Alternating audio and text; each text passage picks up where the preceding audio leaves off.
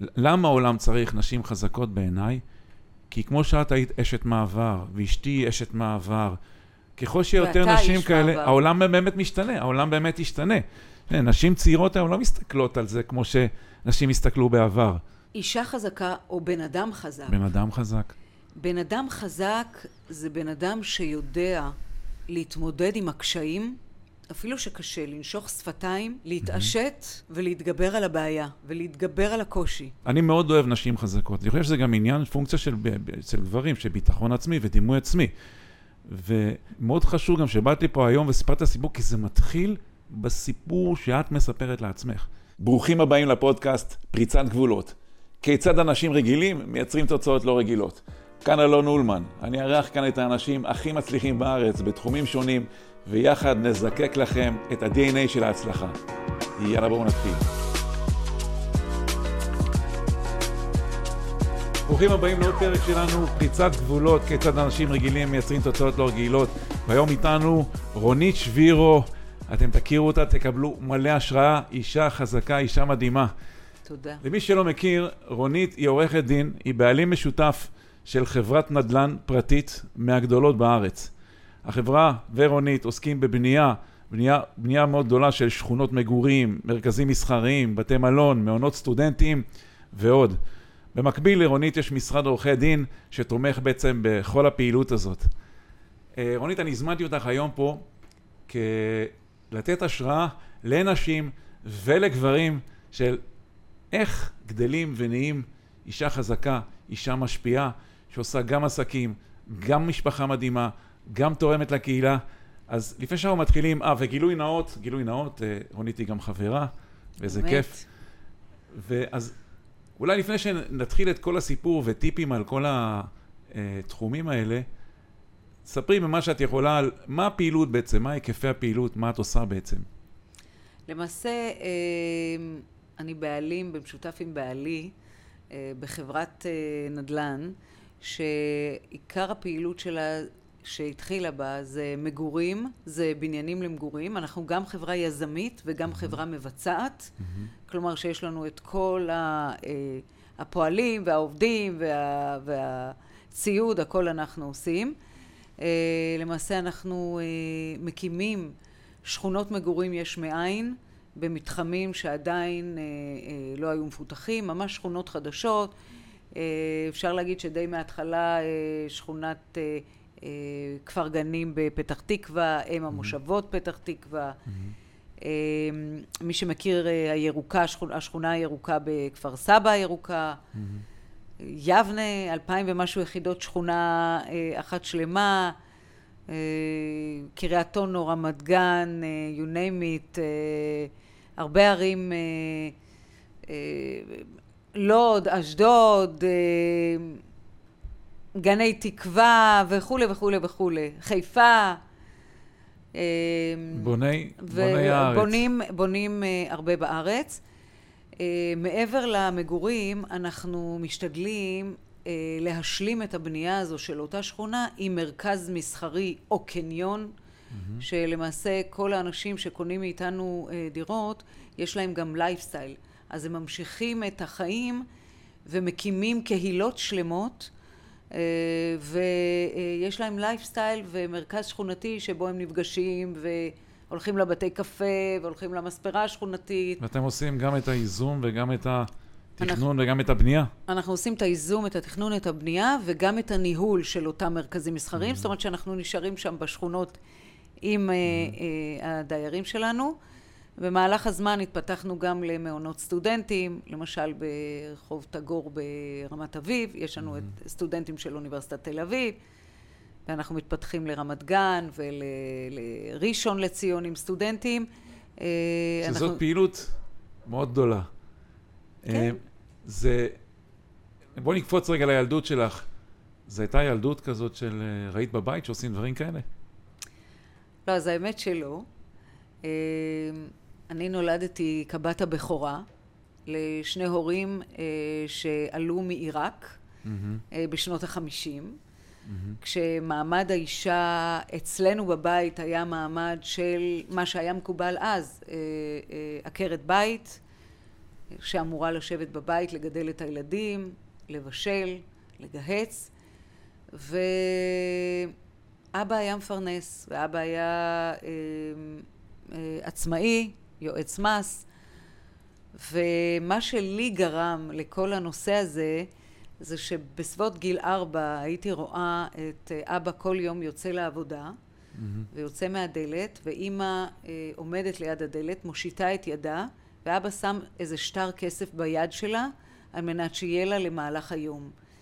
וואי. ואני זוכרת שהסתכלתי על זה, ילדה קטנה, מלמטה למעלה, ואמרתי, אני נשבעת שאף גבר לא ישים לי שטר יד ב- ביד שלי, שטר mm-hmm. כסף ביד שלי, ושאני אה, אהיה תלויה בו אה, במאה אחוזים. יש לי צמרמורת היה... שאת אומרת את זה, כי אני מדמיין את זה, וזה מאוד חשוב. את יכולה להגיד מה, לנסות לחשוב מה, מה חשבת אז ומה הרגשת? מה היה הרגש שלך אז בתור, יל, בתור ילדה שראית את זה? כן, בתור ילדה שראיתי את זה, אז uh, הרגשתי נחיתות מאוד גדולה של אימא. כשעמדתי בצד עם אימא וראיתי אותה באיזשהו פנים תלותיות, כי אם אבא באותו יום היה כועס והיה ברוגז, אז הוא לא היה נותן את הכסף. Mm-hmm. והתרעמתי מאוד, הייתה תחושה של אני לא. איך זה השפיע על החיים שלך, את יודעת להגיד? זה השפיע אה, מאוד וזה משפיע עד היום. אה, אני החלטתי שאני אלחם ואני עצמאית בכל התחומים. Mm-hmm. וכך היה. זאת אומרת, אה, אני עד היום, אני יכולה להגיד לך עם קפיצה של אה, הרבה הרבה שנים, עשרות שנים, קצת באיזשהו מקום התנגדתי למקום שנתנו לנו אנשים בתפקידים. אז לא למדתי לבשל, ואני לא כל כך יודעת לגהץ, ואת כל אה, מטלות הבית, אני אמרתי כשהייתי צעירה, אני אעבוד, ואת כל הכסף שלי אני אתן לעוזרת הבית. החלום שלי היחיד שהיה, זה היה שתהיה לי עוזרת בית. זה היה החלום. שיהיה לי מספיק כסף לתת למישהי שהיא תעשה את מטלות הבית. שזה מדהים, ובקפיצה קדימה, כאילו, שהיום ברוך השם יש לך הרבה כסף לתת באיזה עוזרת שאת רוצה, אה, בלשון המעטה. את, את יודעת להגיד מה, מה הדבר ש... או שני הדברים שהכי סללו את הדרך שלך לאן שאת נמצאת היום? מה שני הדברים שהכי סייעו לך, וגם אולי איך זה התחיל? איך זה התחיל? כאילו, מה... כן. אז ככה, אז הדבר הראשון היה האש הפנימית והרצון הפנימי בתור ילדה. אה, במובן מסוים, כמו שאמרתי לך, שאני לא אהיה תלויה, ונולד, נולדה איזושהי לוחמת בתוך הנשמה שלי. הלוחמת אמרה, אתם לא תחליטו לי. Mm-hmm. זה הכל. ואתם זה אתם. זה לא משנה מי מסביב, זה כל מי שלא יהיה. בהתחלה זה היה ההורים, כמובן. Uh, הסיפור השני שיש לי לספר לך, שהוא משלים את התשובה הזאת, שזה הדבר השני, זה שבגיל תשע ההורים שלי לקחו אותי לכותל המערבי בירושלים, mm-hmm. ואמרו לי שזה קיר הקסמים. ואם שמים את היד על קיר הקסמים ומבקשים כל מה שרוצים, אז הכל קורה. מה שאני עשיתי זה שמתי את ה... את ה לאבא שלי לא היה כל כך כסף, הוא היה שכיר, הוא היה עובד שכיר. ושמתי את היד על, ה, על הקיר וביקשתי שלאבא שלי יהיה כסף לקנות לי פסנתר, כי מאוד רציתי ללמוד פסנתר. Mm-hmm. ואבא אמר, אין כסף. הפסנתר אז היה מאוד יקר מסתבר, ושבועיים לאחר ששמתי את היד שלי על הקיר, אבא הגיע בריצה הביתה בשמחה, ואמר לי, תראי, קיבלתי עבודה נוספת. Mm-hmm. ובגלל שקיבלתי עבודה נוספת, אני יכול לקנות לך פסנתר. לקח אותי לדיזנגוף, לרחוב דיזנגוף, חנות מלניק פסנתרים שעד היום קיימת, mm-hmm. וקנה לי פסנתר. ואז חיברתי. היום אני יכולה להגיד לך, כן? זה רק, אה, אני היום מפרשת את מה שחיברתי, כי לא שלטתי mm-hmm. על זה בתור ילדה. את החוזקה של הלוחמת ואת האמונה, שבעצם אם נבקש, אז נקבל. Mm-hmm. ושני הדברים האלה, האמונה והלוחמה והחוזקה, הם אלה שמובילים אותי עד היום, mm-hmm. לכל דבר. זאת אומרת, קודם כל את המוטיבציה הפנימית הזו, את אש התמיד הזאת, שבסוף בכל אחד מאיתנו הרי נשאר בסוף הילד ההוא שם, ששומר על המוטיבציה, וגם האמונה, שאני יודע שזה חזק מאוד uh, uh, בחיים שלך. היה איזה רגע, את יכולה לחשוב על איזה רגע שבחיים שהרגשת ש... שעשית את זה? היה איזה רגע אולי שאת זוכרת בקריירה, שהרגשת כאילו, עברתי, עשיתי את זה. תראה, זה בגילאים מאוד מאוחרים. זה עשרות שנים. רק בגילאים של 40 פלוס mm-hmm. אה, התחלתי להרגיש שעשיתי את זה, אה, והתחלתי אה, אה, להכיר בזה שאפשר להגיד תודה על המקום שהגעתי אליו, אבל זה לקח עשרות שנים. Mm-hmm. אה, אני חושבת שבמהלך העשייה, שאנחנו עסוקים כל כך בעשייה, אין לנו זמן לעצור אפילו לרגע בצד, mm-hmm. להסתכל לאיזה שלב הגענו בסולם. ולהוקיר. ולהוקיר. זה ממש גיל 40 בצפונה. Mm-hmm. איך באמת נראה היום שלך בהקשר של ניהול זמן? כי את מחזיקה בעצם ב... גם במשפחה מאוד משפחתית. ברוך השם. אני יודע שאת גם, אה, תכף נדבר אחרי זה על מה הקונספט שלך בנושא של לתרום לקהילה. ואת עושה עסקים בסקייל גדול, ויש לך תפקיד מרכזי שם, את לא מסתובבת שם. איך, טיפ אולי של ניהול זמן של אנשים עסוקים. טיפ אחד כבר נתת, אגב, שהוא מאוד חזק לטעמי. אני מאוד אוהב נשים חזקות, אני מוקף נשים חזקות. אשתי אישה מאוד חזקה. ובסדנאות נכון. שלי אני מנסה לגאול נשים ממש מהעניין הזה של, שמאוד מוקדם הגיע לך, שכל העניין הזה של אישה בבית לא כתוב, זה לא כתוב באף ספר, אני לא יודע מאיפה הם מביאים את זה, אז הורדת את הדבר הזה, ו, ו, ואת עושה דברים אחרים ש... אבל איך נראה היום שאתה מבחינת ניהול זמן? אני, זה, זה מצחיק אותי שאתה אומר את ניהול הזמן, כי כשהייתי צעירה, בת 30 בערך, הלכתי לסדנת ניהול זמן, כי הזמן שלי לא היה מנוהל. אני יכולה להגיד לך שבזבזתי הרבה זמן על הוצאת אנרגיה לחינם, מה שנקרא עבודה mm-hmm. בפריילוף. Mm-hmm. ואני רואה היום הרבה צעירים סביבי, mm-hmm. אה, שמרגישים, עבדתי, נתתי 250 אחוז מעצמי, והם עדיין מתוסכלים, mm-hmm. כי הם אה, לא באמת מנהלים את הזמן, וזה דבר שלוקח, לוקח זמן לנהל את הזמן. אה, אז אני אגיד לך, תראה... יש משפט יפה של בריין טרייסי שאני אוהב, שאיכות החיים שלנו היא נגזרת של היכולת שלנו לנהל זמן. כלומר, אנחנו לא יודעים לנהל זמן, אנחנו כל היום עובדים, אבל איך שאמרת, אבל לא בדברים החשובים באמת. בדיוק. קודם כל, אנחנו יודעים שזה המשאב היחיד שהולך ואוזל לנו, ושאנחנו לא שולטים עליו. כמעט המשאב היחיד. בגיל שלנו זה כבר קטע שזה חודר להכרה אם אנחנו רוצים או לא. זה חודר להכרה, אבל אנחנו הרבה יותר מנצלים אותו טוב. Mm-hmm. אז אני יכולה להגיד לך שסדר היום שלי מתחיל קודם כל בספורט, ואני רואה שאצלך הספורט הוא דבר מאוד מאוד כן. חשוב. כן. אה, אני אגיד שהדבר הראשון שאנחנו צריכים להכיר ולהוקיר mm-hmm. זה החיים שנתנו לנו, mm-hmm. ובואו נראה את הכלי הזה שנקרא גוף. אז הכלי הזה שנקרא גוף, אה, אנחנו חייבים לטפל בו וחייבים לטפח אותו. כי אחרת, זאת האמונה שלי, אם הקדוש ברוך הוא ברא אותנו עם שתי ידיים ושתי רגליים וראש בריא וגוף mm-hmm. בריא, אם לא נשתמש, אז נראה לי שהקדוש ברוך הוא יגיד, אז אתה לא צריך את זה. Mm-hmm. אז למה אתה צריך את זה? בוא ננטרל. אז אני מתחילה בשעה הליכה בבוקר, ואחרי זה עוד שעה חדר כושר. Mm-hmm. זאת אומרת, שעתיים ספורט בבוקר. מעולה. אה, כל האנשים המצליחים, תשימו, אלה שאין להם זמן, כן. עושים ספורט. זאת אומרת, שעתיים, זה, זה מדהים.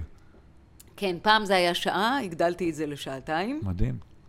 אה, אני יכולה להגיד לך שבהליכה, במהלך ההליכה, אני הולכת עם מכשיר ה... עובד. כן, אבל אני הולכת ככה, גם הראש עובד וגם מכשיר הטלפון שלי עובד. Mm-hmm. כלומר, כשהראש עובד, אז אני כבר מתחילה את יום העבודה מאוד מוקדם. Mm-hmm. אני יכולה להגיד לך בסביבות שבע, שבע וחצי בבוקר. Mm-hmm. ואני אה, מסמסת ומתקשרת לאנשים בשביל להתחיל להתניע את היום. Mm-hmm. הדבר המאוד מאוד חשוב בניהול הזמן, הוא לדעת להניע אנשים אחרים לפעולה. Mm-hmm. כי אתה בעצמך לא יכול לעשות את הכל, mm-hmm. אבל אתה כמו מנצח בתזמורת. כשאתה יודע לנהל את האנשים שיעשו את המטלות שאתה מורה להם, mm-hmm. אז הנה לך...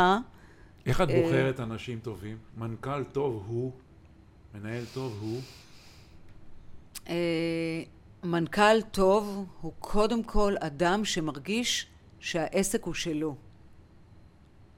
שהוא מזדהה מאה אחוז עם העסק. ושהוא בן אדם. כשאת אומרת הוא בן אדם, מה את מתכוונת? שיש לו ערכים. אוקיי, נאמנות, אוקיי. חריצות. מנכ"ל טוב בשבילי, שהוא זמין לי 24 hours a day. פשוט ככה. ומנכ"ל טוב הוא אחד שאנחנו, שאני צריכה רק במשפט אחד לומר לו מה אני צריכה, והוא כבר אה, עושה את המשימה. מהמם. כל מי ששומע אותנו פה והוא שכיר, אגב, עקרונות שכיר ועצמאי בסוף הם מאוד דומים. ומי שרוצה להצליח ולהיות, יום אחד אתה נהיה מנכ"ל, כן? אבל זה לא, זה עובד הפוך. קודם אתה עובד בעסק כאילו זה עסק של אימא שלך או שלך, אתה זמין לבעלים, וערכים, ערכים זה מעל הכל, אתה יודע, נאמנות זה לא תכונה של כלבים, נאמנות זה, לויאליות זה אחת התכונות הכי גבוהות שיש, מה שאמרת. בדיוק. אז אה, אה, כשאני מסיימת את השעתיים האלה, אני מתארגנת לצאת לעבודה, אבל תוך כדי, אני חייבת להגיד שיש מיילים ויש טלפונים, ואם מישהו שואל משהו, אז אה, אם תשאל את האנשים שאצלי בארגון, אני זמינה להם 24/7. מהמם. זה לא קל. זאת אומרת, כשאתה רוצה שקט, אין הרבה שקט, אבל אם אתה מנהל את הדברים נכון, אז, ותמיד באות אליי רק הבעיות. רק הבעיות. כשהדברים בסדר, אף אחד לא צריך לפנות ולדבר. אבל אליי באים עם הבעיות, זה, ואני... אחד, זה אחד הדרכים לעלות בסולם החיים ולעשות כסף, אתה פותר בעיות של אחרים. ככל שתפתור יותר בעיות של אנשים, בדיוק. אז uh, בעצם, uh, uh, בעצם, וכך אתה יכול למעשה לשלוט על הרבה דברים. מהמם. יש לי סדר יום שהוא כתוב, קודם כל. כל בוקר המזכירה שלי שולחת לי, בסביבות שבע וחצי בבוקר, את המטלות להיום מהמם. ואת הלו"ז להיום. ומתוך, כשאני מקבלת את זה כבר בשבע וחצי בבוקר, למרות שאני גם זוכרת את זה כבר מיום קודם, מהמם. זה מאוד מפקס. ואז אתה עושה וי, וי, וי, וי, וי. די מהר אתה עושה את ה-V, ואז יש לך עוד הרבה מקום לעוד הרבה דברים אחרים. יש לך גם מקום אפילו קצת, קצת, קצת, לסמולטוק עם הילדים בבוקר, להרים טלפון, לשאול מה שלומם, בערב, בוא נגיד אה, בסביבות השמונה בערב, סיום יום עבודה, משהו כזה, שמונה, תשע, תלוי ב... יש זמן לצאת, לבלות, וכשיום העבודה הוא מרגיש כיום שזה יום בילוי, זה, זה אלה החיים, מהמם. אז אתה לא מרגיש כל כך הבדל, אתה לא חוזר גמור. מהמם. אלא אם כן היה יום קשה, יש ימים כאלה. אבל בסך הכל, זה חלק מהחיים. העבודה היא חלק מהחיים. תכונה, אגב, חשוב לי. תכונה אגב שמאפיינת, אמרת כמה דברים פה שהם ממש עקרונות הצלחה שאפשר לחלץ מפה. קודם כל יזמים ואנשים כאלה, זה לא, מי שחושב, מי שיש לו עבודה, הוא כל הזמן מחכה שזה ייגמר. יזם לא מחכה שזה ייגמר, זה החיים שלו. זה החיים שלו, והוא רוצה לעשות עוד ועוד מהדבר הזה, ואמרת מאוד חשוב, כתוב. מי שהלו"ז שלו לא כתוב, כאילו הזמן שלו לא יקר. הוא מתייחס לזה כאילו הזמן שלו לא יקר. אה, זה מאוד חשוב. ואיך באמת, את, את באמת חושבת על זה, לאזן את המשפחה? יש גם עוד נקודה מעניינת, אתם זוג שעובד ביחד. יש אסכולות. לכאן ולכאן. אני אמת. שנים בכיתי לאשתי, רציתי שהיא תבוא לעבוד איתי, אז היא לא רצתה. היום כל המשפחה ביחד. א- איך זה, זה טוב, זה לא טוב? לעבוד כזוג ביחד? רמזים למי, או טיפים למי שרוצה לעבוד ביחד? אני יכולה לומר שבניסיון שלי זה לא טוב, זה מעולה, מכיוון שבעצם שנינו עובדים לאותו משק בית. אין יותר אכפתיות ונאמנות מהמם, לעסק ואחד לשני מבני זוג. מהמם. וזה זה אפילו לא אח או אחות שהתמורה הולכת למשק בית אחר, מהמם, זה למשפחה הגרעינית. כן. עכשיו, אני כן יכולה לומר שבשנים הראשונות היה לנו מאוד קשה ביחד, רבנו הרבה, התווכחנו הרבה, זה לא היה קל. גם כשצעירים, כל אחד רוצה להראות שהוא הכי טוב והכי יכול, יש הרבה אינטריגות ויש הרבה מלחמות כבוד. אבל אם עוברים את התקופה הזאת, מגלים שבעצם שבסוף זה השותף הכי קרוב אליך. תרצה או לא תרצה. נישואין זה, זה שותפות, זה כן. שותפות למשפחה. מהמם, ואז כשאתה משכלל את, ה, את הסקילס, את הכישורים האלה, מהמם, גם לעסקים, אז אתה מבין שזה הדבר הכי טוב שיש. בעלי, רמי ואני, יש בינינו חלוקה לא כתובה, אבל חלוקה. הוא בהתקפה ואני בהגנה. הוא מסתכל קדימה, אני שומרת את הגב מאחורה. Mm-hmm. הוא יוזם עסקאות חדשות, ואני זאת שמבצעת. גורמת, גורמת לזה לקרות. גורמת לזה, לכל זה לקרות. Mm-hmm. לאחרונה אנחנו גם דנים ביחד, ואנחנו גם חושבים ביחד איך לעשות, וזה, עוד פעם, זה דברים שמשתנים. Mm-hmm. אבל uh, יש חלוקה, יש חלוקה לא כתובה, mm-hmm. וכשהיא מתפתחת אז זה עובד מאוד חלק mm-hmm. ומאוד טוב. להיות אישה. מומלץ.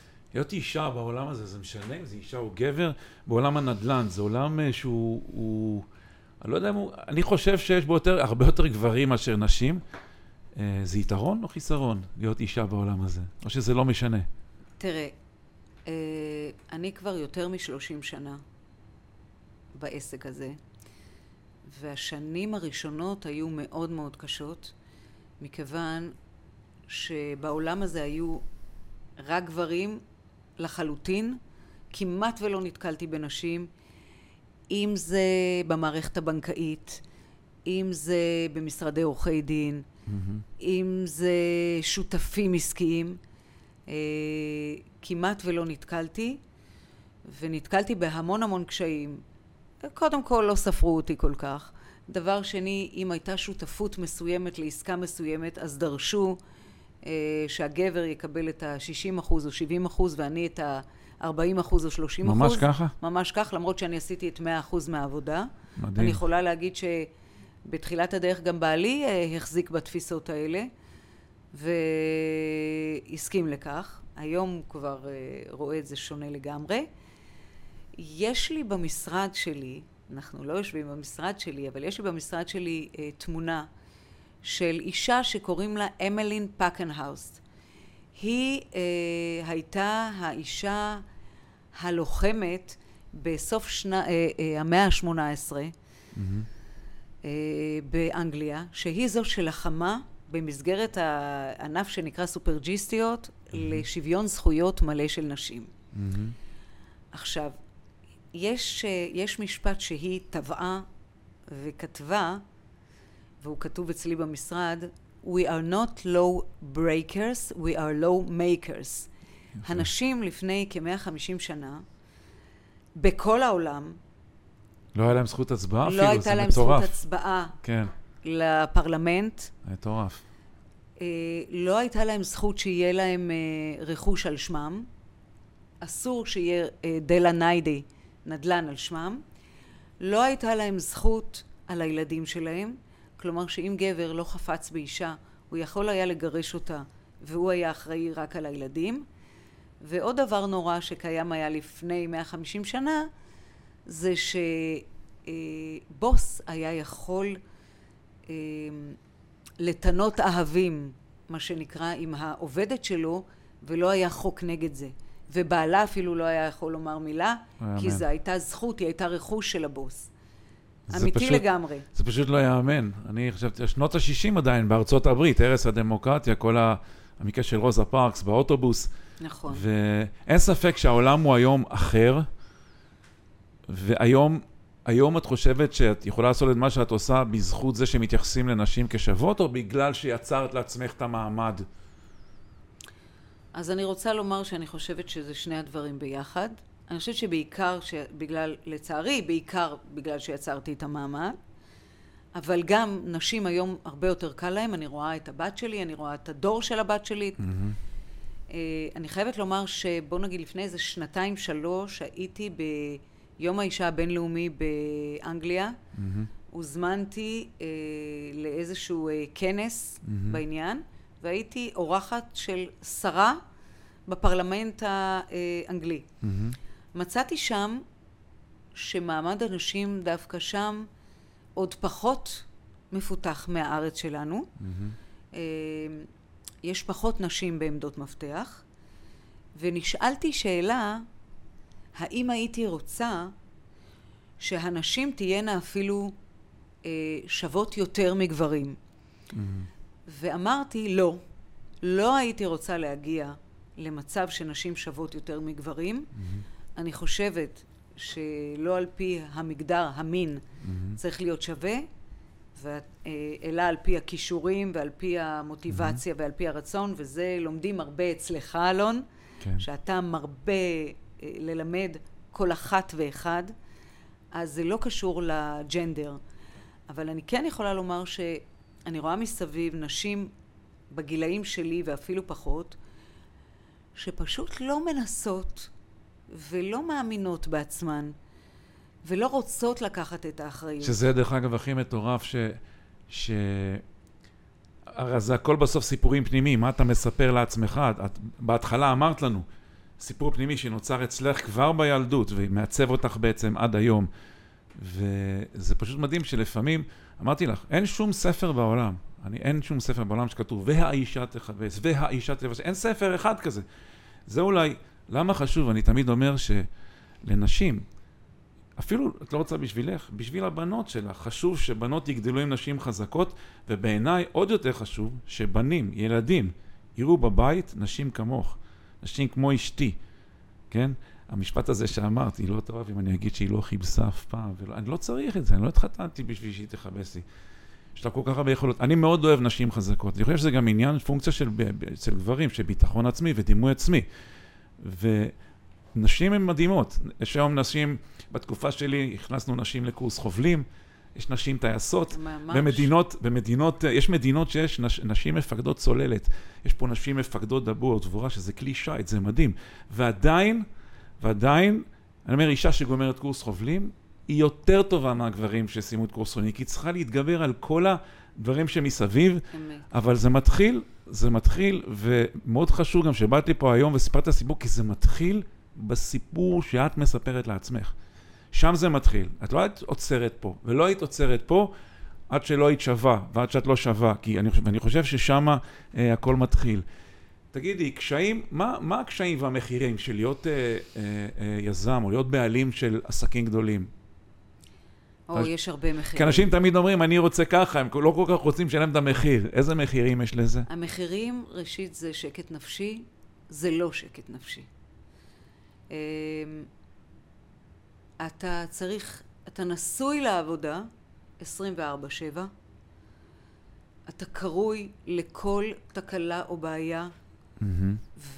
ואתה צריך לדעת אותה, ואפילו שיש לך מנכ"לים, ואפילו שיש לך אנשים, mm-hmm. אתה מרגיש אחריות.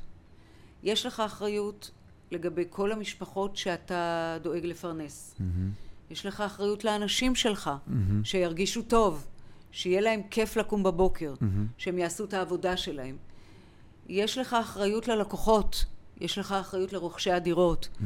יש לך אחריות לתפקוד של כל המנגנון הזה. ומה עושים כשקשה? מה את מספרת לעצמך כשקשה? כי אני מהיכרותי אותך, את אדם מאוד אחראי, סופר אחראי.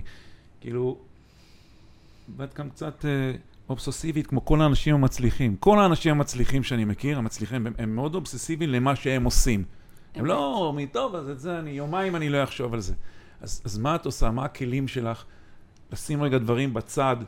כי מאוד מעובב אצל הזרמים החיים האישיים עם החיים ה... אני אוהבת את uh, השבתות, למדתי לאהוב את השבתות, כי mm-hmm. חמסה חמסה בשבת שקט. את סוגרת הכל? Uh, שאת... די או... הכל סגור. יש מרכזים מסחריים שפתוחים כמובן, בתי קפה וכולי mm-hmm. וכולי, אבל uh, אני לא צריכה להתעסק בזה. Mm-hmm. Uh, אז בדרך כלל השבתות, השישי שבת, uh, יש לי פרלמנט של חברות uh, מהילדות, mm-hmm. שאנחנו uh, במשך יותר מ-20 שנה, אוכלות צהריים ביחד בימי שישי, אה, אחר הצהריים מה שנקרא, זה בדרך כלל מארבע עד שבע, ואני מגיעה הביתה בימי שישי בשבע בערב. Mm-hmm. אני לא אשכח שבעלי אמר לי, איזו אישה חוזרת הביתה ביום שישי בשבע בערב. כאילו מי יכין את הארוחה של הקידוש? אז הארוחה מוכנה כי אני יודעת למי לומר ולמי mm-hmm. להגיד להכין אותה, והוא בא ותמיד הכל מוכן והכל מתוקתק והכל מסודר. Mm-hmm. כמו שאמרתי לך, אם יודעים להפעיל אז הכל שזה עובד. שזה דרך אגב, את ועוד איך יודעת להפעיל, אני לא זוכר פעם אחת שהייתי אצלך בבית והכל לא היה, אי אפשר להגיד מתוקתק, זה, זה באמת ברמות אחרות. כן, אז, אז, אז, אז, אז, אז זה מתוקתק, ויחד עם זאת, בימי שישי אני יושבת עם החברות, ואנחנו צוחקות צחוק של חברות, mm-hmm. ומדברות את כל הדברים הכי אינטימיים וחמודים בינינו, ומבחינתי זה ממש רגיעה. בשבת, בדרך כלל אני עם חברים וכל הילדים, mm-hmm. ואני כל כולי שם, ונהנית להיות. אז יש יום וחצי מתוך שבעה ימים, mm-hmm. שאני אה, אה, ממש ב, ברוגע ובשקט. Mm-hmm. זה, זה נותן המון. גם בבקרים, מוקדם, כשבן אדם קם מוקדם, והוא חושב, והוא mm-hmm. רגוע, והציפורים בבוקר עדיין מצייצות בשקט, והיום עוד לא התחיל, mm-hmm. זה רוגע. עוד התנהגות מאוד חשובה באמת של אנשים מצליחים, כי בבוקר אף אחד לא, אין בן אדם שיתקשר אליך בשש בבוקר ויגיד לך בוא נלך לרחל. אין, אה, באמת זה שעות של חסד. אז אמרת שאת קמה מוקדם, את עושה ספורט. אה, מה זה בעינייך אישה חזקה? אישה חזקה או בן אדם חזק. בן אדם חזק.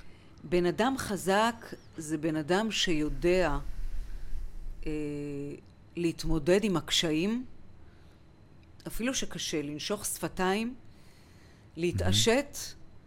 ולהתגבר על הבעיה, ולהתגבר על הקושי, mm-hmm. ולסחוף אחריו עוד אנשים mm-hmm. כדי להגיע למטרות.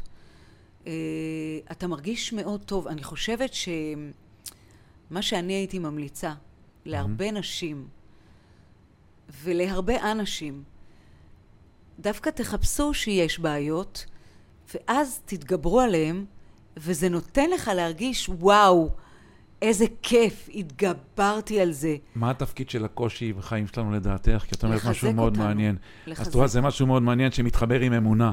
שנקרא, אלוהים לא ייתן לך שום דבר שאתה לא יכול לא לעמוד בו, הוא פשוט רוצה שתזוז. אני מאמין שכשאלוהים שם לנו, אלוהים היקום שם לנו פה משהו, הוא יודע שאנחנו יכולים. אנחנו, אבל אנחנו צריכים לפתח פה איזו יכולת שלא הייתה לנו קודם כדי לצלוח את הקושי הזה, וככה אנחנו מתפתחים בעצם. נכון. בגלל זה גם יש לעם ישראל עכשיו, למדינה שלנו, את הקושי הגדול הזה. אה, כדוגמת הרפורמה או כדוגמת, כדוגמת הזהות שלנו, מי אנחנו, חילוניים, דתיים, ביחד, זה איזשהו, איזושהי מדרגה שהעם הזה שלנו צריך לעבור. לכן יש לנו את הקושי, וזה המבחן, אנחנו צריכים לעבור אותו כולנו ביחד. אנחנו נעבור אותו. אנחנו עם שהקים, אנחנו עם, את יודעת, אנחנו עם, עם שהקים שנתיים וחצי אחרי השואה, הקים מדינה. זה מטורף, זה לא ייאמן. אז יש לנו את הכוחות. יש לנו את אה, הכול. אה, לעבור את זה. לקחתי אותך לעם שלנו, כן. למקרו, כי הקשיים באים גם במיקרו וגם במקרו. אז uh, נתתי את הדוגמה של המקרו, אבל הקשיים במיקרו הם כל הזמן קשיים. Mm-hmm. וכל איזושהי תקופה, אם אני מסתכלת אה, לאחור קצת על החיים שלי, אז נכון שכמעט כל יום יש קושי כזה או אחר, אבל יש לפעמים תקופות. מגיע כל פעם, כל כמה שנים מגיע איזה משהו grand, גם כשאני מסתכל על החיים כן. שלי לאחור. ובאמת, אין לך ברירה. הקטע עם קושי שהוא רציני, אין לך ברירה. אתה, אתה פשוט חייב לגדול. ולא לוותר. מעליו. זה אגב ההבדל בין אנשים מנצחים לבין השאר. כי זה גם התפיסה הזאת שאמרת. לכולם יש קשיים, זה לא מה שמבדיל. כל אחד חושב שאצלו החיים הכי קשים. לכולם יש קשיים. ההבדל הוא באמת ההתייחסות לקושי. אם אתה מסתכל עליו כמשהו שאתה צריך לגדול מעליו, או אתה עושה ככה ואומר אין מה לעשות. אז אני יכולה להגיד לך שאני מעריצה את הבעל שלי. מעריצה אותו. על uh, uh, היכולת שלו לא לוותר. הוא גם עשה איש ברזל, כמוך, mm-hmm. וכל דבר שהוא לוקח לידיים, הוא לא מוותר. וכשאני הכרתי אותו, הוא אמר לי, לא לוותר, לא לוותר, לא לוותר. היום נדבקתי בזה כבר אחרי הרבה שנים, ואנחנו מעבירים את זה לילדים. Mm-hmm. הקטע הזה של לא לוותר. פשוט לא לוותר. ما, מה השיטה שלך? איך את מתגברת על קשיים? חלק כבר חשפתי, מישהו לא הבין. הדבר, לפני שהתחלתי להתמודד עם הקושי, אמרת משהו גדול. כשבא קושי, את לא אומרת הוא בא להרוס אותי, את לא אומרת למה זה קורה לי, את כבר, ההתייחסות שלך אומרת, הנה, אני צריכה לגדול מעליו. איך את עושה את זה? איך את מתגברת על קשיים? אז אני אגיד, יש, uh, כשבא קושי, אני חייבת לפתור אותו כאן ומיד ועכשיו. אז תמיד אני בהתחלה נבהלת. אין מה לעשות, בדיוק כשבא הקושי, בשנייה הראשונה אני באיזושהי בהלה. יואו, מה קרה? אתה מכיר את זה? וזה אף פעם לא מתאים, הוא תמיד בא, זה אף פעם לא מתאים. אף פעם. אבל אחרי כמה שניות אני מתעשתת ומנסה לחשוב בהיגיון איך לפתור את זה. Mm-hmm. יש הרבה אנשים שכשבא קושי, מנסים לעקוף אותו, mm-hmm. או שמנסים להתעלם ממנו. זה לא רק שאי אפשר להתעלם, אלא הוא רק גדל. נכון. ומה שאני למדתי בחיים, ואני יכולה להגיד לך שפגשתי לפני שנתיים mm-hmm. אה, בים את איתן ורטהיימר, זיכרונו לברכה. כן. איש גדול. והוא היה ממש בשנים האחרונות של חייו, הוא היה מקסים. כן, הוא איש מקסים. ופגשתי אותו, ישבנו לאכול ארוחת צהריים, וביקשתי ממנו טיפ. אמרתי לו, איתן, אם אתה יכול לתת לי טיפ לחיים. והוא אמר לי, רונית, תראי, כל החיים יבוא אלייך כל מיני התקפות מכיוונים שונים, כל הזמן. כמו התקפה מפה, מפה, מפה, מפה. Mm-hmm. ומה שאת צריכה לעשות זה להרוג כל התקפה מיידית, כאן ועכשיו. מעניין. כדי שלא תגדל. אז שכללתי את זה עוד יותר. אז כשמישהו פונה, וכשיש איזושהי בעיה, או קיבלנו מכתב, או קיבלנו התראה, או לא יודעת מה, לטפל כאן, מיד ועכשיו. Mm-hmm. גם זה מרגיע.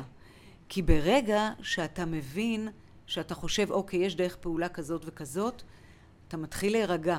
אתה יודע שזה ניתן ואפשרי לעבוד. זה אה, גם עוד... אחד, זה אחד מנוגדני הפחד, לפעול. ברגע שאתה מתחיל לפעול, אז זה מוריד את הפחד, זה מוריד את החרדות. כי אם אתה לא פועל, אתה... פעם הייתה לי חרדת טיסות, חרדת טיסות, והייתי ממש מזיעה בהמראה, ועם אה, דופק גבוה וכולי. והייתה איזושהי אישה שהייתה, אה, אה, ישבה לידי במטוס, היא במקרה הייתה אשתו של הקברניט, ולימדה אותי קצת נשימות, ואמרה לי לנשום.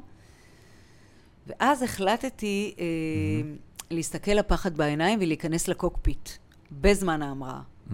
ונכנסתי לקוקפיט בזמן ההמראה, לתא הטייס, מי שלא יודע, וישבתי וראיתי את הפעולה. והסתכלתי על השמיים, איך, איך ואמרתי, לא פוחדת, לא פוחדת, לא פוחדת ממך, לא פוחדת ממך. וזה מאוד עבד. Mm-hmm. ויש עוד דבר שעשיתי אצלך פעם, שבאתי ל... לקוד המנצח. לקוד המנצח. אה, שברת קרש? את זה מה שאני מספרת לכולם. אה. כתבתי על הקרש את המילה חרדה. וואלה. חרדה. אה, כי זה היה המחסום שלי תמיד. וכתבתי חרדה, ולקחתי את הכף יד שלי, ולא האמנתי שאני יכולה לשבור את הקרש, ועשיתי ככה, ובפעם אחת זה נשבר. יפה. וזה נתן תחושה של שחרור, הנה אני יכולה. אה, כן, פשוט... איזה כיף, איזה יופי. אני פעם ראשונה שומע את זה למי שלא יודע, ביום השליש, ביום הראשון שקודם מצליח, בלילה אנחנו לוקחים, כל אחד רושם את הפחד שלו על קרש ושובר את זה בקראטה. אז אני, קודם כל אני שמח לשמוע את זה פעם ראשונה. אני חושב, זה עוד דבר שמאפיין... אה, אנשים מאוד חזקים. תשמעי, יש אנשים ברמה שלך, מה אני צריך ללמוד בכלל, מה אני צריך זה. דווקא ככל שאני פוגש את זה שוב, ככל שאנשים יותר מצליחים, הם כל הזמן משכללים את עצמם, כל הזמן לומדים על הצלחה, וזה גם משהו מאוד יפה אצלך, זה נקרא הצניעות האינטלקטואלית. את באה ללמוד בקוד המנצח עם כל מה שיש לך ועשית. זה... אז אני רוצה להגיד לך שקוד המנצח הוא פלטפורמה מצוינת גם ודווקא לאנשים חזקים. כי אנחנו כל הזמן מחפשים מאיפה עוד אנחנו יכולים mm-hmm. לקבל השראה mm-hmm. לחזק את עצמנו יותר. כן. ומספיק שמשפט אחד שאתה אומר... הנה, מה שאמרת עכשיו, כן. מספיק סצנה אחת שאתה אומר, לתת לנו תחושה שאנחנו עפים איתה.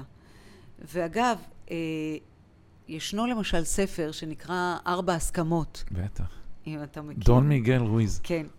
עכשיו, הארבע ההסכמות האלה, למי שלא מכיר, ואני לא הולכת לתת על זה הרצאה, אבל זה אומר אה, שכל מה שאנחנו גדלנו עליו, בעצם אפשר להעיף את זה. ערפל, grand mitote, אה, קוראים לזה שם. נתנו לנו כל מיני, אבא אמר משהו, אמא אמרה משהו. אתה יודע מה, אני נזכרתי עכשיו שאנחנו אומרים, אבא אמר משהו, אמא אמרה משהו, כן. כל החיים שלי אמרו לי שאני לא אצליח. כשהייתי צעירה אה, ובאתי בחופשים לעבוד אצל אבא שלי במשרד, כי, כי הוא יועץ מס, אז אה, הוא היה נותן לי לסדר את החשבוניות שממוספרות. יש חשבונית 01, 02, 03, נסדר אותם. זה נורא שימם אותי, אמרתי, מה יש לי לעשות עם זה? כאילו, סידרתי את זה אחרי חמש דקות. טוב, נו, מה עוד יש? ואז הוא אמר, טוב, תסדרי גם את זה. טוב, נו, מה עוד יש? ואז הוא ככה התעצבן, ואמר לי, את פרזיטית, ממך לא יצא שום דבר. משפט קשה. משפט קשה. הוא אמר לי, את פרזיטית, ממך לא יצא שום דבר. וכאילו, אלוהו, גם בזה נלחמתי. זאת אומרת, להוכיח, להוכיח לאבא, להוכיח לי שאני לא פרזיטית. אה, ויצאתי אחת הילדות, אם לא הכי חרוצה שלו. עד כך שהוא היה מתקשר אליי בלילות לפעמים, ב-12 בלילה, אז בתחילת החיים שלי, והיה מבקש ממני לחזור הביתה. יש לך ילדים, יש לך בעל. וואלה. תפסיקי לעבוד כל הזמן הספיק, במשרד. הוא הספיק לראות את ההצלחה שלך? כן, כן, הוא עדיין... אה, הוא בחיים. הוא בחיים, ברוך השם, טוב, והוא עשית- רואה... אז הבאת לו הרבה נחת. הבאתי לו הרבה נחת, מסתבר. רק עכשיו הוא מכיר בזה. רק עכשיו. רק עכשיו הוא מעז להגיד לי משהו בעניין הזה. שזה זה דרך אגב מדהים. את אמרת משהו, את הזכרת מארבע הסכמות, זה ספר גדול, כדאי לכם לקרוא. נכון. ואני אגיד לך משהו עוד אפילו מעבר לזה, שאני אומר, מה שקרה בילדות שלנו, של כולנו אגב, זה יפנטו אותנו, זה כמו שמישהו מאפנט אותך והולך באמצע. אמר לך איזה משהו, האמנת לו כי הוא היה, חשב, כשהיינו ילדים חשבנו שההורים שלנו יודעים הכל, היום אנחנו מבינים שזה לא ככה. אמרו לך משהו והלכו באמצע ההיפנות. את יצאת מזה, זאת אומרת, את הוכחת קודם כל לעצמך, נכון. ואז לעולם. בדרך כלל יותר חשוב מה אתה חושב על עצמך, זה נקרא דימוי עצמי, אוסף המחשבות והרגשות על עצמך. היום, אני בטוח שאת חושבת על עצמך טוב, את אוהבת את עצמך, מאוד. אבל היית צריכה להגיע לשם. עשית מסע ארוך, ואני מאוד שמח לשמוע שהוא, שהוא בחיים והוא גם ראה את זה, וגם השלמת את המסע הזה של, זה, זה לא להוכיח לו, זה להוכיח לך. זה יותר חשוב. זה להוכיח לי ולהוכיח לילדיי. כי אני כן יכולה לומר לך שבשנים הראשונות, אה, שעבדתי מאוד קשה, כי להקים את העסק יש מאין, בעלי ואני עבדנו הרבה מאוד שעות. והרבה חברים אה, צחקו עלינו. הרבה חברות אמרו, איזה רונית, איזה מין אימא זאת, ז, אה, היא מזניחה את ילדיה. שזה אגב מטורף, המשפטים האלה. כן, כן, זה זה היה... מקינה, כמה אני שמעתי כן. את זה גם לאשתי, שהיינו צעירים. זה מי שלא מוכן אימא. לשלם את המחיר, ואתם שילמתם מחיר, והנה היום, תראה, גם אימא שלי וגם אחותי, שהיא האדם הכי קרוב לי בחיים והיא מהממת, אמרו לי, לא מזמן, אנחנו לא מבינות, היית חרא של אימא, איך יצאו כאלה ילדים טובים? אני מצטערת שאני אומרת את זה במילים כאלה, אבל שלו. זה, אלה המילים שאמרו, ואז הם הבינו שזהו שלו. כי עם כל העבודה שעבדנו, הבעל שלי ואני, נתנו לילדים ערכים. נתתם ו- ערכים, נתתם להם דוגמה, דוגמה נתתם. להם השראה.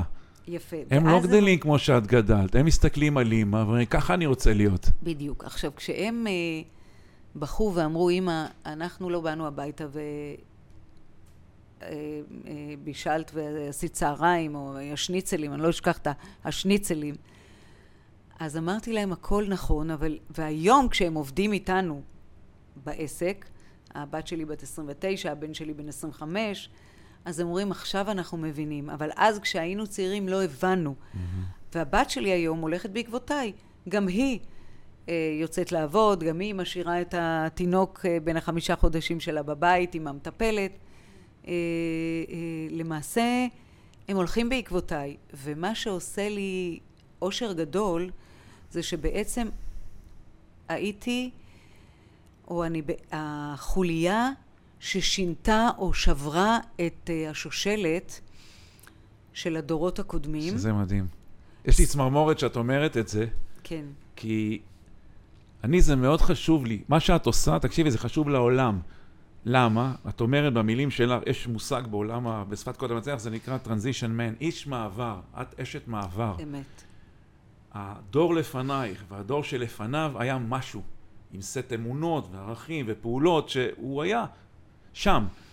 את אשת מעבר, הילדים שלך לא גדלו הגדלים כמו שאת גדלת, והנכדים שלך יגדלו עם עולם אחר. אני מרגיש אותו דבר, כן? סבא שלי היה עגלון מקריית ים, בסדר?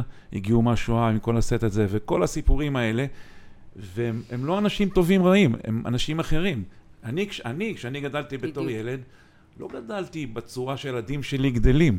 וצריך לעדכן את המושג הזה של מה זה אבא ואמא טובים. אמת. כי אבא ואמא טובים זה קודם כל כאלה שנמצאים בשביל הילדים שלהם מתי שצריך, לא שורצים בבית כשהם נמצאים שם, אלא הם יודעים שלא משנה מה יקרה, הם יבואו עם הגלימה של האיש ברזל או של, ה, של uh, הסופרמן ויצילו אותם. ושהם נותנים להם דוגמה, כי הרי בסוף מה שקורה עם ילדים, איך גדלים כל הילדים? רוב, רוב הילדים מסתכלים על ההורים ובמודעות או לא במודעות אומרים, אני רוצה להיות ככה, או אני רוצה להיות הפוך לכל מה שהם. זה מה שאני אמרתי, אני רוצה להיות הפוך. אז אני אמרתי את זה בעדינות. כן. בסדר? אמרתי את זה בעדינות. כמה פעמים בתור ילד אתה מסתכל על משהו ואתה מרגיש כי אתה, אתה מתפוצץ. אני למשל, הזוגיות שלי זה התיקון שלי. אני כל הזמן אמרתי, אצלי הזוגיות תצליח, תצליח. וגם אמרתי את זה לאשתי כשהתחתנו. ואני חושב שמה שאת עושה, מעבר לזה שחשוב לרונית ולילדים שלה, בעיניי, באמת, זה חשוב לעולם. העולם צריך לראות נשים חזקות. וחזקות זה לא דו דווקא כוחניות, את לא אישה כוחנית. ממש לא. את לא אישה מפחידה, את אישה מאוד חזקה, ובדרך, כמו, כמו שפה, בדרך הנעימה שאת מביעה, ובעיניי, לא יצא לי להגיד לך את זה וזה, זה חשוב לעולם. אז אני רוצה להגיד עוד משהו פה לנשים, אה, שאת לאו דווקא צריכה להיות אה, אה, גברית. בדיוק. ואת לא צריכה להיות אה, במילה אסרטיבית, להיות אה, כוחנית או להיות בוטה. את לא צריכה להיות בוטה. אה, מכיוון שאני באתי מבית שאימא הייתה עקרת בית והייתה מאוד אה, תלותית באבא, אה, למדתי לפעמים להוריד את הראש. עכשיו, מה זה נקרא להוריד את הראש? זה לדעת שיש אדם מולך, שיש לו את הצרכים שלו, mm-hmm. יש לו את הפחדים שלו, יש לו את הדברים שלו, ואפשר אה, להתחשב בו, ואפשר להשיג את התוצאות לא ראש בראש, אלא בחוכמה. הרבה פעמים אומרים חוכמת נשים בנתה ביתה. Mm-hmm. את לא צריכה להרוס את הבית, את לא צריכה לשבור את הקירות. אפשר בנחת לחייך, לבוא בטוב, להיות פרו בדיוק. עם הבעל, לתת לו גם את המקום שלו. את לא צריכה להקטין אף אחד בשביל להרגיש גדולה. יפה, זה משפט ממש כמו שאמרת, כי זה, זה, אישה וגבר זה לא זה נגד זה, זה, זה לא צד וצד, זה צוות. את ואני, והמשפט שאמרת שם הוא משפט מפתח. תגידי אותו עוד כן. פעם, משפט ממש טוב. את לא צריכה... את לא צריכה להקטין אף אחד על מנת להרגיש גדולה. וגם אתה נכון לא צריך... זה נכון גם לגברים, אבל... גם זה... לגברים. אתה, אנחנו לא צריכים להקטין אף אחד על מנת להרגיש גדולים. דווקא אומרים שלהפך, האנשים החזקים לא זקוקים להראות את החוזק שלהם. יש, אה, אני כן יכולה לומר שיש הרבה פעמים שאני נתקלת במגזר הציבורי, כשאני באה לכל מיני מקומות, אז אה, אה, יש אנשים שמאוד רוצים להוכיח את ה... מקום שבו הם נמצאים בחוזקה, בכוחנות. Mm-hmm. ואני מאפשרת את זה. זאת אומרת, קח את המקום הזה, אתה מרגיש גדול, אתה מרגיש חזק, זה מה שעושה לך טוב, בסדר, סע עם זה. זה לא אומר שאני קטנה, זה לא אומר שאני לא טובה, mm-hmm. זה אומר שפשוט בא לך להרגיש שאתה גדול, אז mm-hmm. בסדר. העיקר שנגיע לאותה תוצאה שהיא לטובת העניין. מה שנקרא, בוא נתקדם. בוא נתקדם, כן. ואגב, אם היית חוזרת, רונית, אם היית חוזרת, אם היה לך אפשרות כזו, נניח את עושה מסע בזמן, צריכה ללכת אחורה ואחורה ואחורה בזמן, ואת פוגשת מהיום את רונית בת העשר, ואת מתקרבת אליה, זה כמו ככה משחק NLP כזה, שאת מתקרבת, היא רואה אותך הילדה הזאת, היא לא, היא לא פוחדת ממך, היא מבינה שאת רונית הגדולה, ואת מתקרבת אליה, ואת לוחשת לה משהו, את מספרת לה משהו, מה, מה היית אומרת לה? מה היית עושה ומה היית אומרת לה? הייתי אומרת לה, ילדתי, אל תאמיני לכל מה שאומרים לך. תחשבי, תפעילי את המחשבה שלך. יש בך כוח טמון גדול. אל תאמיני לכל מה שאומרים לך. זה משפט אחד שהייתי אומרת לה, mm-hmm. לאותה ילדה. משפט שני? אמרת אחד. לא, אה, אה, זה, זה במשפט אחד לסכם. אבל אני כן יכולה לומר שהלוואי שהיה לי מישהו, או מישהי, או משהו, שהיה מגלה לי את כל הדברים האלה לפני שגיליתי את זה לבד, במסע שלי. כי לדוגמה היום, אני זורקת משפטים לילדים שלי, בתקווה שאני מקצרת להם את הזמן. כלומר, אני לא אגיד סבל, אבל אתה הולך סבל, בשנים סבל, הראשונות... תגידי, סבל. סבל, כן. את יודעת כמה שנים אני סבלתי? אם היה לי את הידע, הכלים והשיטות, אם הייתי יכול ללכת לקוד המלצה כשהייתי בן 20, וואי, כמה סבל. זה הסיבה שאני עושה את זה, גם למנוע סבל בעולם. מה, סבל, סבל, אנחנו צעירים, אף אחד לא מלמד אותנו את הדברים החשובים באמת. בדיוק. אנחנו צריכים לשלם המון מחירים, ומי שחכם ומוכשר ומשקיע, בסוף הוא לומד. אבל כמה שנים למרות אתה... שאני לא יודעת עד כמה אפשר לקצר את הזמנים. אה, אם אנחנו מסתכלים במבט לאחור על ההיסטוריה של אלפי שנים, ואתה רואה איך אנשים מתפתחים, אם אנחנו מסתכלים אפילו על מנהיגים בעולם. על- רובם על- אחרי גיל 40 נותנים את ה... כן, אז כמה אתה יכול כבר uh, לתת קפיצה? כן, מרק צוקרברג uh, uh, יזם חברה בגיל כן. מאוד מאוד צעיר. אין לי מושג לגבי התכונות אופי כן. וכולי, אבל הוא נראה גם שהוא הצליח בזוגיות שלו. אבל אין הרבה כאלה שבגיל 30 או תחילת שנות ה-30 שלהם, כן. כבר יש להם את כל, את, את מרבית התובנות. אני חושב, אני חושב דווקא שניתן לקצר את ה... את ה צ- צריך, זה, יש חמישה דברים, ידע, כלים, שיטות, וכן, אני חושב שהחוכמה הגדולה, כמו שאומרים, ללמוד מהניסיון של עצמך, חלק גם את זה לא עושים, חלק עושים. אני, כשהתחלתי להתפתח וזה, אני הבנתי שאם אני אמשיך ללמוד מהניסיון שלי, בגיל 40 רק הבנתי את זה, שאם אני אמשיך ללמוד מהניסיון שלי, אז בגיל 80 אני אדע מה לעשות. יש כל כך הרבה ניסיון של כל כך הרבה אנשים בעולם, מה שנקרא, לכל אחד היו את הבעיות שיש לך, חלק מהם פתרו אותם, כתבו על זה ספר. נכון. יש כל כך הרבה ממה ללמוד. והיום אני עושה את זה ואת עושה את זה, אבל אני בגיל צעיר, לא היה לי נגישות, ואני חושב שגם לך, גם העולם היה אחר. לא היה, לא לא היו. רשתות חברתיות, כן, לא היה אתה- אינסטגרם, בדיוק. לא היה כלום. את מי אתה שואל? את ההורים שלך? את ההורים שלי לא יכולתי לשאול. אז הידיעות היו מאוד מאוד מינימליסטיות. היום הידע הוא רחב, ואנחנו מקבלים הרבה ידע. הדבר שכן מפחיד לקדימה, זה השקר החן והבל היופי, מה שנקרא. כן, אה, יש אה, הרבה אנשים, אשליות הרשת, שכאילו הצלחה זה, בדיוק. הצלחה בן לילה לוקחת שנים, זה גם... אבל לא רק זה, יש אנשים שהרשתות החברתיות זמינות לכולם. ויש אנשים שלפעמים לוקחים את המיקרופון ומדברים בלי בסיס. ואין איזשהו בסיס, איזושהי אמת, איזשהו... את יודעת מה, רונית, אני חושב שאנשים מזהים את זה, הם אפילו לא יודעים להסביר איך, אבל נכון, יש המון קופי קטס כאלה. לוקחים, שומעים משהו, אומרים את זה, מנכסים את זה אליהם. אני חושב שיש משהו אצלנו ב-GPS הרגשי, אני קורא לזה, יש משהו בפנים שאתה יודע. יש בן אדם מדבר, אתה יודע, יש לך סוג של אמון. יש בן אדם, עושה לך 200 חוזים, אתה לא מאמין לו. אני נכון. חושב שיש משהו ב- בנפש האנושית, אני לא יודע אם את זוכרת, דרך אגב, וקודם נצח את התרגיל שעולה פניני, אז את זוכרת שיושבים אחד מול השני כן, ומדברים? כן, את זוכרת איזה אינטימיות וקשר נוצר בין אנשים ברבע שעה, אמת. שלפעמים לא נוצר בהרבה מאוד שנים? עכשיו, יש משהו ב, בחומרה והתוכנה שלנו כאנשים, יש משהו מאוד חכם. ואני חושב שאפשר לקצר את הדרך. אם יהיה לנו דוגמאות, לרובנו אין דוגמאות, ואני חושב, זה, זה אמרתי לך, ש... למה העולם צריך נשים חזקות בעיניי? כי כמו שאת היית אשת מעבר, ואשתי אשת מעבר, ככל שיותר נשים כאלה, מעבר. העולם באמת משתנה, העולם באמת ישתנה. כן, נשים צעירות היום לא מסתכלות על זה כמו שנשים הסתכלו בעבר. אני מסתכלת על מה שאתה אומר, ואני, מה שהגלגלים במוח שלי חושבים, זה שתוחלת החיים שלנו גם עלתה. נכון. תחשוב שבימי סבא וסבתא שלנו, גיל 50 היה כבר גיל פרישה. וואי. והיום אנחנו מדברים על... בגיל שלי, סבא שלי נראה ממש סבא. בדיוק. והיום אנחנו מסתכלים על אנשים שבערך אה, אה, פורשים מהעשייה בגיל 85. בערך. המצליחנים, אה, אגב, זה עוד, אה, אני חושבת, טיפ, אבל תמיד אנחנו צריכים לשאוף גם אם לא לעבוד ב... במלוא המרץ ו... ו להיות ב- חיוניים. ב- אבל להיות תמיד חיוניים וכן לעשות ולהיות עסוק ולקום בבוקר כשיש לך תוחלת, מטרות כן. מסוימות. אבל אני חושבת שאנחנו גם צריכים לחשוב קדימה, גם בקוד המנצח, על איזה כלים אנחנו נותנים לשלב השלישי, מה שנקרא, או לגילאים דווקא אפילו, רעיון, וואלה, רעיון. לגילאים של נצליח לגיל 70 הזהב. ו-80. כן.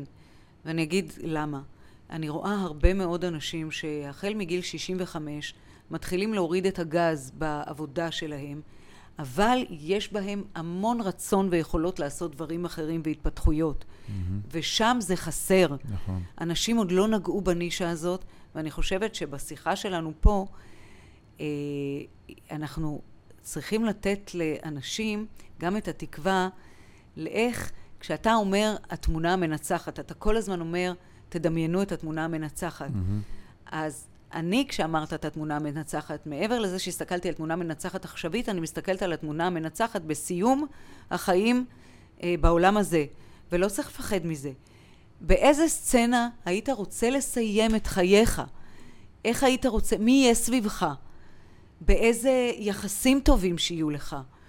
ואת סיפור חייך ואת ספר חייך, לכתוב אותו, להוריש את הדברים האלה.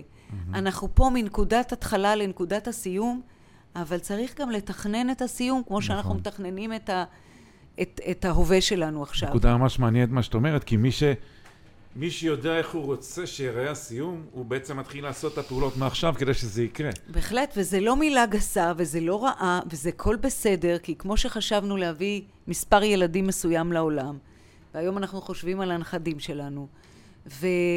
לדוגמה, בעסק כל הזמן אתה חושב איך אתה מתפתח ולאן. היום למס, למשל, אה, אני מתכננת בתי מלון, ולא התעסקתי בבתי מלון אה, עד לאחרונה, ונכנסתי לנישה חדשה, mm-hmm. נישה של לייפסטייל, אה, וזה ממש כיף, ואתה מרגיש, הנה עוד חידוש. והייתי אומרת לאנשים שמקשיבים או רואים, שכמו שגוף האדם שלנו משתנה משאנחנו נולדים כתינוק mm-hmm. עד לשיא מסוים בשנים של 40 עד 70 מה שנקרא ולאחר מכן קצת אה, לאט לאט זה מאט עד לסיום החיים אה, גם הגוף גם הנפש וגם הדברים שאנחנו עושים ואנחנו כל הזמן צריכים באיזשהו מקום לתכנן ולשלוט בחיים האלה. Mm-hmm. ואז אנחנו מרגישים כיף, אנחנו מרגישים שאנחנו במסע חווייתי לאורך כל הדרך. ואנחנו גם בשליטה. כן. אנחנו, אנחנו כותבים את הסרט, מה שנקרא. תקשיבי, רונית, זה היה, זה היה מרתק, היה מדהים, אני בטוח שגם גברים וגם נשים יקבלו השראה מה, מהרעיון הזה.